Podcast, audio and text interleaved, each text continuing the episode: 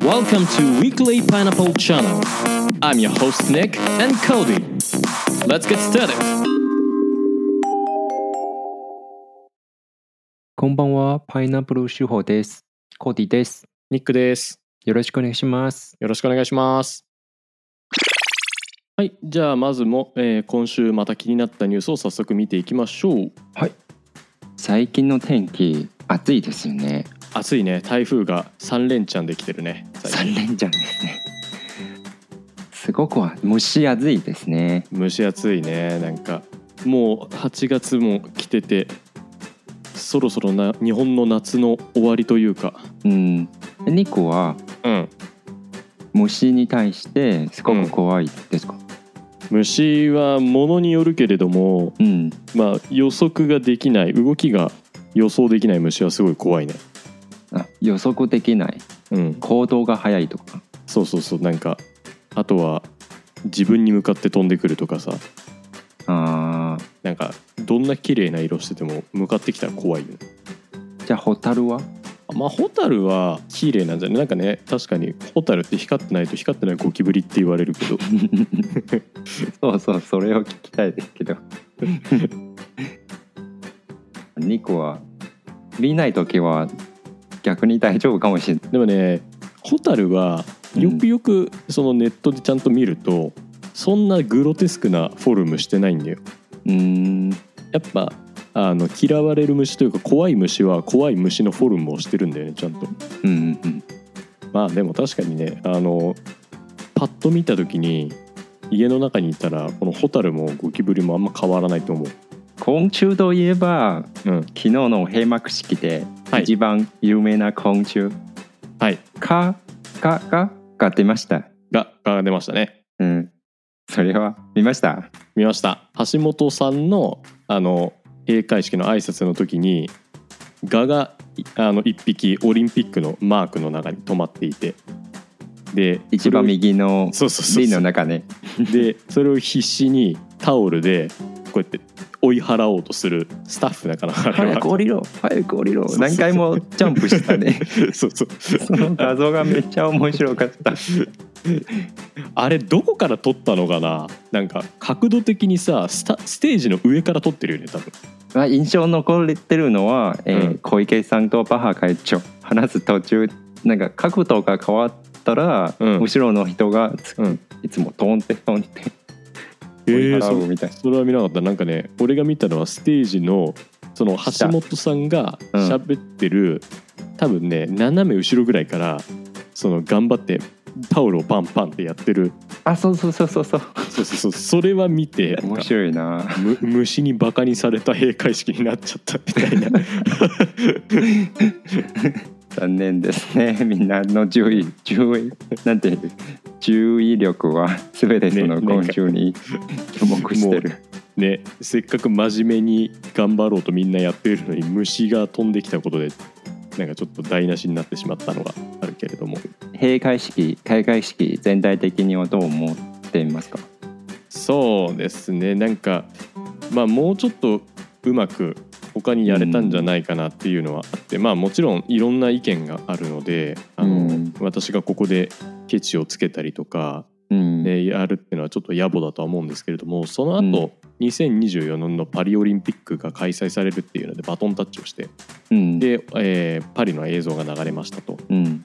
でその映像を見たらすごいあの綺麗にまとまってたしうんうんワクワクするような内容だったっていうのと、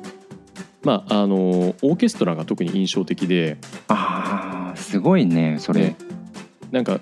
COVID-19 に配慮したというか、新しい映像の撮り方だなって思ったのね。うんなんかすごい距離がさ、保たれててうんでもうなんかちゃんとオーケストラを組み合映像で組み合わせるとオーケストラになっててで,、うんでその後ね BMX のオペラとかの上を走ったじゃないですか自転車でうんあれすごいね国会議事堂とかさそういうところの上を走るみたいな感覚だからね、パリの美しさはうん全てその自転車のかけてうんみんなが見れるようになったねうんそこが素晴らしいと思いますそうだねそれで昨日パリの、えーねその映画うん、映像は全てライフでしたねそうだねそこもすごいと思いますねあれはすごい良かったですねあの、うんそれになんか後から見たのがあうのん BBC とかで流れてたのは、その今回東京オリンピックで必要以上に演出とか、まあ、会場にかなりお金をかけてしまったのでうんパリではもともとあるそういう建築物だとかうんっていうのを生かしてその中でオリンピックをやるっていうことで、なるべくお金をかけずにただ歴史とかパリの街並みをみんなに見てもらいたいっうんていうようなことをね、その演出の人とかが喋っていてうんなので結構今回の反省を生かしたオリンピックになるんじゃないかっていうことでちょっと楽しみではありますね。そうですね私もパリの宮殿の中でうんうん競技を見るのも楽しみにしてるねうんうん、あれすごいのがあの、うんベルサイユ宮殿ってうんあるじゃない、ベルサイユ宮殿の中で馬で馬術でをやるっていう話が出ててそうそうそうそのニュース見ましたねうんすごく楽しみにしてます映画の中みたいだよね、うんうん、ドラマなんか幻といえば今朝文春で幻と入ったうん幻の五輪開会式というものがアップロードされていましたけれどもみっこさんの話知ってますみっこさんねもともと、えー今回東京オリンピックの、えー芸術監督そうだね演出担当ええ演ーっ出責任者ですとねか。なそうだねうんうんうんまあ、要は彼女は、うんその開会式と閉幕閉会式の、うんえー一番凍結マネージャーみたいな人で、全ての演出の流れとか、うんえーどういう形でパフォーマンスできするのかそこも彼女の、えー発想うんであ最初ミキコさんがうんのことが知った時は、うんこの前リオオリンピックの時で、うんうんうん安倍さんがその、えー油チューブうんマリオさんとしてブーで出た、そその画面がうん一番印象できましたね。あれはねすごいワクワクした瞬間だったねうんうん今まで見た演出の中でも、うんまあ人生もそんなに長くないですけど、私まあでも今まで見たパフォーマンスの中でそこうがオリンピックの中で一番印象残ってますよね。うんうんうん、首相にねその日本の、まあ、ゲームソフトとかそういう文化、キャラクター文化の格好をさせて出てこさせるというかねそうそうそうそうそそれは非常に日本のあのー文化を象徴してるっていうう。うん、良さがあったよね。アニメも文化とか、うんそういう日本独自の雰囲気うん、すごい溢れてる。そうだね、うん、見たらあ、うんこれ絶対日本だみんうな、んうん、そう考えてますね。非常にねその美紀子さんはメタ視点であの日本を捉えてたんだろうなっていううのがん、あってキャラクターの、えー強さというか日本が持ってるキャラクターのそのメッセージ性みたいなものを的確に捉えていてうん、で幻のその開会式の、えーまあプロットというかそのねどういう風な流れかっていうような、あのうんスライドが公開されましたけれどもうん、その中で「アキラ」って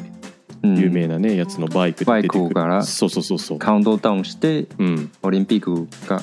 開会式うん始まるみたいな、ううんん確かに幻しか言えないねうん、そうれはねうん、あとはなんかアイドルの文化だと Perfume っていううんグループに踊ってもらったりとかね。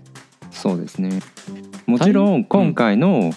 オリンピックの開会式、今本本物の、うん、なんていう実際行ったオリンピックの開会式もうん、いいと思いますけどなんか足りないっていう気持ちがありますうん、 60点くらいしか言えないこうそうギリギリ合格、ねその今回のあの美紀子さんに代わってでうんあの広告代理店の電通っていうとこうろが、んえーまあ、佐々木さんっていう方があのバトンタッチをしてやったんですけれども、うんまあ、非常にその痛烈に書いてあるのが記事ですでに完成してた美紀子氏の企画案を無残に切り刻んで作り変えたっていうことで,、でさらにその佐々木さんも、まあ、今年の3月にあの渡辺直美さんっていうねもともと出る予定だった方が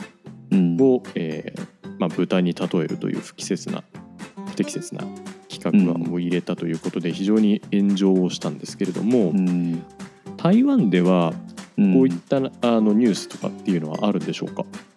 ありますね今日けしあのこのニュースが出たら台湾の、台湾、うん、私の友達の中でも、ん、こういうニュースについてもすごい議論していますね。うんうんうんまあ、日本もともとこれでしたか残念ですね今回はちゃんと出てきな出てこなかったみたいな話が多いですうね。んうん、非常にあの日本の中ではその時代錯誤っていう言い方をするんだけれどもうん、おじさんたちがいいと思うものが詰め込まれてしまったっていうような、うんそれについてどうなんでしょう台湾ではなんか台湾のうんそうですね台湾の私のそういうなんか自分が書いたブログみたいなところでうんうん自分書いた記事みたいそそこの友達の考え方はうんまあ、やはり日本はまあもともとはそういう計画がありましたがうんでも残念ですけど日本の、えー組織の改改なんて組織の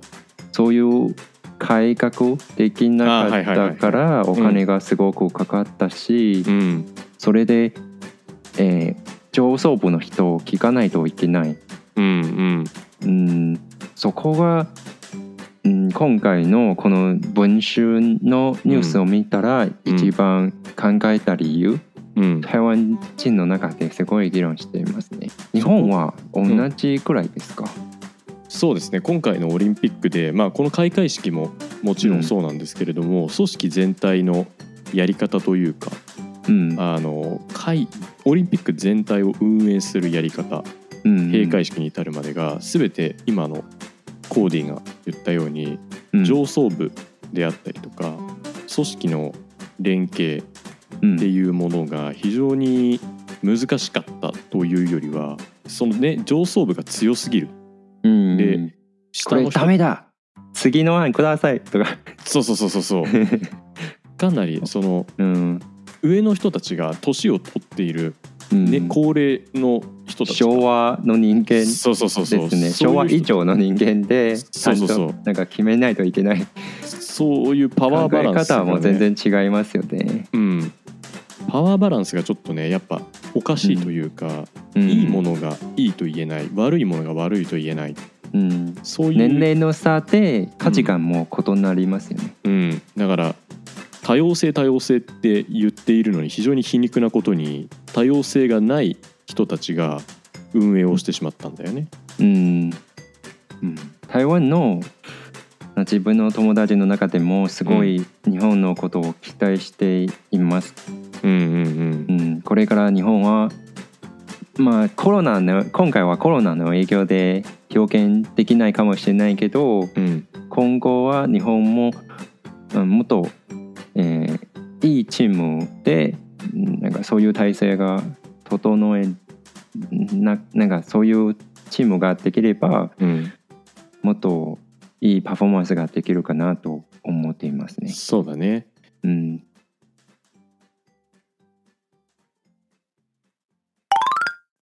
はい、それでは今週も、えー日体の文化を比べてみましたのコーナーに移りましょう。はい見てみましょう。今週についてはペットですね。はい、今週はペットについてです。えー最近ね、あのコロナの影響もあって、非常に在宅の時間が増えて、でペットを飼う方が増えたという話が出ています。で、うんえー矢野経済研究所というところで、えー調べた調査ですと、えー年々ペットを飼うペット市場規模というのかなはうんどんどんどん増加し傾向にあって2015年から5年間の中でだいたい何億円かなこれ100 1000億円ぐらいあんのかな10億かなまあちょっと今パッと見うるんうんしいけれどもどんどんどんどん広がっていることは確実ですと。でまああのさっきも言ったようにねあの新しい生活様式でペットがえーうち、にいるあるいはまあ巣ごもりが増えて一人でテレワークをしてると寂しいのでペットを飼うっていうよううなん傾向にあるような話はまあちらほら見ていますと。うんただ、えーそんな中でですね非常に今問題視されているのがペットを飼ったはいいんだけれども、えー育てられなくて飼育放棄つまり、うんえーペットを捨ててしまうという家庭も増えているそうです。うん大変の話ですねうん生き物を飼うということはね命を預かるということなので、まあ、ペットってあの日本だと買うっていうか買うと買うってち ょっと日本語だと ちょっとあれだけどお金かかることでこ購入するお金をん出して購入するってペットショップに行ってっていうのが一般的ででっていう話なんだけど一方台湾でのペット事情はどんなもんなんでしょそうですね台湾のまあ日本日本ではよくあのペットは1匹100万円とかううんうんしますよね、します台ね湾台湾では全然そんな金額見たことないんですけど、はいはい今台湾ではすごく、えー強調されてるのは、うん買うではなくて、うん収容所行って、うんそこで捨てられたとか、うんうんそうそういうなんか、しえー買う人がいない犬をうんうん買う、か買うお金かかるではなくて、うんその犬を買うことを、えーするの方がよく聞かれてますね、最近では。なるほどねアメリカとかやっぱそういうあれだよねところだとあのアドプツって言っうん、て保健所とかさなんかそういう定期的になんつったらいいのかななんか映画で見たんだけどうん、あの捨てられたとかさ保護されてた犬たちとかを、うんえー飼ってくださいっていいうなんうんかそのイベントみたいのがあってでそこでね、あの家族になるっていうようなあれがあるけどそういうのが主流ってことうん、うんうん台湾では主流ですね。なるほどねペットショップ自体はあるペットショップもありますけど、うん社会の不なんていうみんなの意識が少しずつ高ってくるので、うんうんペットをうん繁殖する人たちはうんお金を稼ぐために、うん例えば女の猫はうん一子でうん何回も何回もいいいい血なんていういいいい血がありますのであー何回も血何回血統もねはい繁殖しないといけないのですごくなんか体に体に対しても悪いですから、うんうんみんなは顔のことはなんか最近は良くないと考えていまああ意識が変わってきてるんだねすそうですね、はいはいはうん、でもでも100万円のいうんそんなに高い金額で買うのも見たことないですね。そうだねあのなんか特殊なペットだと確かに100万円ぐらいするやつがいてうん、でもなかなかそんなのってそもそも日本に住んでないやつとかだからねそうですね。アフリカとかからわざわざ輸入してっていうそのペあット輸入ですか。そうそうペットビジネスをやってる人がいるんですよねまあ日本だとねそういうので珍しい動物まあ基本的に家で飼うようなのは、えー一番多分多いのがうん。一番って言っちゃあれかでも犬と猫がダントツで多いですと、でその次に多分多いのは、まあ、鳥、あ鳥ですうね。ん、鳥とかうあんと魚もやっぱ多いよね、うん。かんあの熱帯魚とかうん。たまにあとは爬虫類とかそういうヘビとかねあの、うん。カメレオンみたいなやつとかうん飼ってる人がいるんだけど、台湾ではどんなのを飼っている人が多いですかまあ同じくらいと思いますね。一番多いのは猫と犬。うん次は鳥。鳥次は魚くらいかな。うん実際のランキングが分かりませんけど、でも、台湾の道で見たら一番多いのは猫。うん、あ、ね、犬、犬ですね。犬うん、散歩するが必要ですか。うんそういうペットを飼ったとしてえー買う時のお金はどのくらいかかるものなんでしょうか、そうですね食料費うん普通は食料費しかかからないないんですけど、うん、台湾では動物の保険日本のように動物の保険がないまあもしかしてあるかもしれないけどでも自分の周りの人は、うんとえーす動物自分飼ってるの動物は保険入ってないことが多いですねうーん日本の場合はどうですか、日本はまあ、うんペット保険に入るのはペット保険はまずそもそもありますで、うんうんうんえー入ることは別に義務ではないんですね、あ義務ではない、うん、人によって、まあ、別に治療費が払えるんであればうんうん払えるし、そもそうもん多分ペット保険って、えー民間の保険会社がやっているもので、うん公的な組織ではないはずなんですよ。あ人間のような、えー保険そういうような強制力があるものでははなないはずあの例えば最近だと楽天のペット保険とかっていうのもあったりとか、えーちっちゃい、まあ、あのし少ない金額で入ることができるっていうのでいろんなところが出しています。でうーんただ、えーまあ、そんなにねペットっていろんなめ日本人間みたいに風邪ひいたら病院行く何にしたら病院行くってすぐ病院連れてくような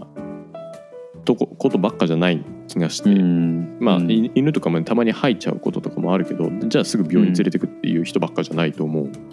だよね。そういうのもあってペット保険に入っていると、えー例えばどっか病院動物病院に連れて行った時に「あ今日2万円かかりました」ってなったら、まあ、そのうちのど何割かを保証しますっていうので、えーうん払ってくれるっていうようなことが多いですねう。んまあ、でも、えー残念ながらさっきのそのペットを飼育を放棄してしまうっていう人がいるって言いましたけどうんうん基本的にペットを動物病院に連れて行くと高いんですよ。でうん大体1回1万2万円で手術をして入院したら一気に20万円ぐらい。うん特にお年寄りですうね、んそうだね。うん、若い子はそんなに大丈夫ですけど、うんまああとはうんやっぱどうしてもその動物が大きい動物まあ犬とか猫が多分動物病院に行く中では最大の大きさだと思うけどそういう動物ほどやっぱねあのいろいろと大変なのでうん結構かかってくる。でそういうペット治療ができなくて、うんあのい飼育放棄してしまうっていうのもやっぱ聞くは聞くよね悪いケースとして。そうですね今さっきの新聞を見たら、うんえーみんな放棄した理由は、うんトイレがちゃんとできないあー朝朝に吠えてうるうるさいはこういう理由で聞いたらい、うん、これは買う人の教育教育不足じゃないかなと思いますいね。やーまさにその通りだと思います。えうん、ペットは物じゃないですね生き物なのでそうですね人間のような自分の考え方意識があるものですから、うん生物ですからう、んうん、学校とか行かないとうんなんかしこんトレーニングしないと、うんやっぱり人のこなんかコミュニケーションができないので、だから、まあ、自分のおばあさんも、うんお犬犬飼ってい3匹飼っていますけど、うんおばあさんは結構年齢がありますので、うんでもだから最初はそのえー友達からもらったの、うんすごくちっちゃい犬を、うんえートレーニングの人なんかそういう訓練の学校うんうんがあって犬の学校うんそれそんなところに送って、うんなんかトイレトイレちゃんとできるようにうんトレーニングをしていましたけど、うんうんでもそれもみんなそうやってるではないんですね。うん結う構んトイレでも、うんそういうことがすごく大事と思いますね。そうだねあのトイレトレーニングとあと、うんいあの犬とかだとちっちゃい時はとにかく歯がかゆいみたいなので噛むんですよねうん、で缶でいろんなコンセントとか壁とかボロボロにしちゃうっていうのが、うんまあ、あってあのうちでの実ダ家イナミックですねそうそうそううちの実家でも3匹ぐらい飼って てで一番最初飼った犬がやっぱあの俺の漫画ボロボロにしちゃったりとか ねええあーせっかく買ったのになみた いないややっぱややられるとあちゃーってなるけど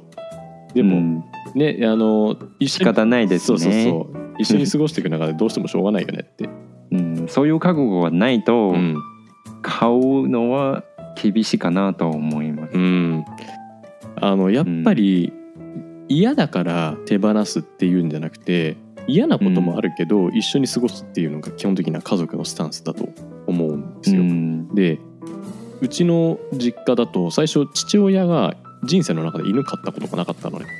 うんで初めて犬を飼うってなった時に結構抵抗があったらしくて、えーお父さんうがん犬を嫌っていう、あそうそうそううちょっと触らない触れないまではいかないけどなんか犬が家にいるって大丈夫なのかなみたいな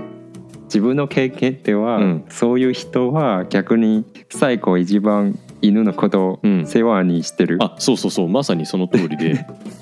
あの残念ながらねうちの最初の犬は18歳ぐらいで亡くなってしまったんだけど、うん、一番悲しそうにしてたのがやっぱうちの父親だ ったの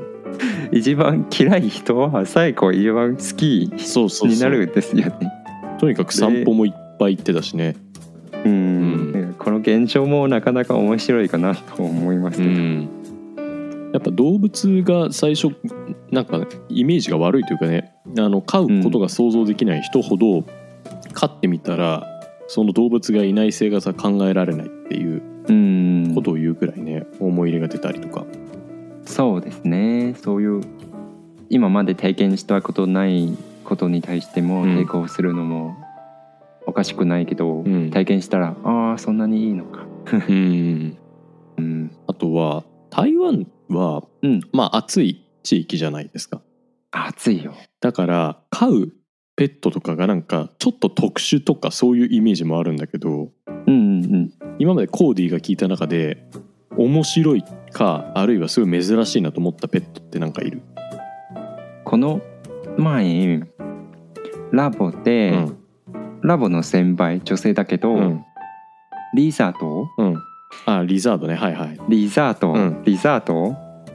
変色色変わらないタイプなんですけど、うんうんえエリマキトトカゲカゲあはいはいはいエリマキトカゲとか黄色のトカゲえーい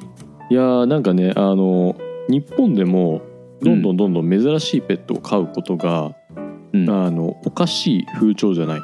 であこの間も横浜で錦蛇だっけかな蛇が逃げたっていうニュースがあったああ頭2つそうそうそうあーえっとね頭二つえっとでっかいやつでかいやつそうそうそう黄色黄色かな3メートルぐらいあるやつかな確かマジかうんでそれが逃げた時にすごい話題になって、他の県庁の鳥食べたとかいや結果ね別に問題なかったはずなんであの屋根裏にいたらしくてああ隠されただけそうそう別になんかあの街の中に出てどこもどっかに行ったわけじゃないんだけど、ああ被害じゃなかったうん、で特に毒を持ってるわけでもないし、ああペットはそうですねうん、ただ怖いそうさすがにだって3.5メートルもあるヘビがさいきなりうんこうやって歩いてるところでさ隣見たらさあーっていたらうんええー、ってなるここはジャングルですかねこ怖いねうん子供見たら普通に殺されるそうそうそうそうかもしれないね台湾であるなんかその街中歩いててまあ自然の中でもいいんだけど歩いてたら「えー、そんなそんなのいるの?」みたいな動物がいたコーディ特にあれじゃんはあのハイキングとかするじゃんうんうんうん鳥かな鳥うん鳥を飼っている人まあ鳥は要は鳥はそんなんか頭いい動物ですから、うん犬犬くらいうんなんかトレーニングできるタイプなんかそういう知力がある動物ですから、うん先輩の犬え犬じゃないあのこう鳥はうん話せるし、うんそれで一緒によいつも一緒に寝てるし、うんそれでなんか先輩もバイク乗っていますから、うん鳥はバイクのバックミうんバックミあバックミラバックミラーのその棒ーうんで立ってるへえわかりますかそのバイクのハンドルハンドラうーんうんのバックミの棒うんうんうんわか鳥るはいつもそこで立ってるえ走ってる時じゃないでしょまさかは足はそそその棒でえー、走ってる時にずっとその棒にいるの そうそうそうそうそう面白いねなんか 高速でうもんずずっとその棒で立ってる面白いねなんか取り付普通の顔してきる取り付きのバイクで走ってるってことでしょそうそうそうそうそうそうなんかちょっと面白いねうんえそうだよねニク逆にニクー、のうん友達は、えーんおなんていうレアな動物動物飼ってる人がいますね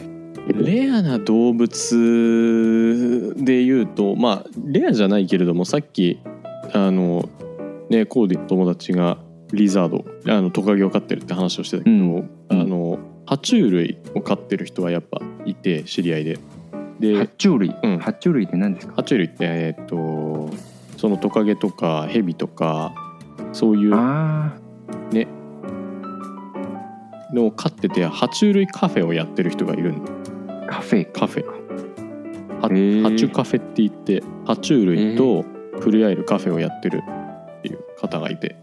えー、面白そうそうそうそうで面白いな一回あ行ったそこの爬虫類カフェに行ったことはないんだけど全然関係ない、沖縄に一回行った時にヘビに触ったことがあって首に巻いたりとかできるんだよヘビを本当、うんすごいうおーなんか不思議な感覚冷たいうん冷たかったしなんかすべすべしてたし重いし、重いね重いうねん、うん、いやーだからそういう爬虫類がちょっと可愛いなって思う人がいるっていうのは、まあ理解はできるうんうん俺はなんか自分でこのなんだろうあー寂しいからちょっと爬虫類飼いたいなとかとはならないけれどもうんうんまあただ爬虫類に可愛さとかそういうなんか美しさとかを見出すというかね感じて、うんでそれがあ飼いたいなと思う人がいるっていうのは全然理解はできるねうんうんただ爬虫類って餌が基本的に虫なんだよねうんあーそこが一番きついなうん先輩のトカゲうんもコキブリしか食べないえー、やだコキブリもうん普通のコキブリではなくて、うん綺麗なコキブリあー分かった分かったはいはいはい普通の辻で育ったコキブリではな くてそういう汚いもの食べないうん、あれでしょなんかそこら辺にいるゴキブリ走ってこうやってペッて捕まえて食べさせるんじゃなくてちゃんとそういうペットショップとかなんかで売ってるそうやつそうそうそうだそよう、ね。うん、金額も高いしうんうんそれでうんこもうんうん匂いが強いあーあえー、可愛いからやっぱ飼えるんだったらついつい飼いたくなってしまうし、ねその実際に触ったりするとう嬉しいというかねねやっぱ温かいしさ可愛いし近くにいることがさ嬉しあの幸せなんだけどうん飼ってみると可愛いばっかりじゃないっていう難しさがあるからうんだから飼うんだったらやっぱ責任を持って飼わないといけないよね。そうですねそれで生物は子供の時はみんな可愛いだけうど、んちょっと年が取ったらうん可愛くない顔になるのもおかしくない、うーんそそこも考えないといけないうだね確かに、うんえー今週もウィークリーパイナップルいかがだったでしょうか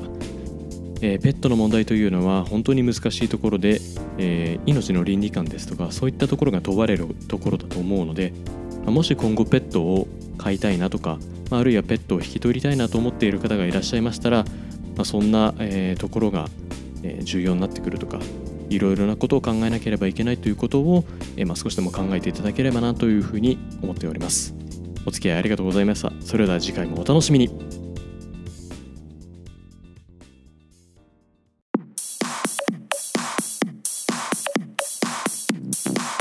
Thank you for listening Weekly Pineapple Channel 気に入った方はぜひ登録をよろしくお願いいたしますそれではまた次回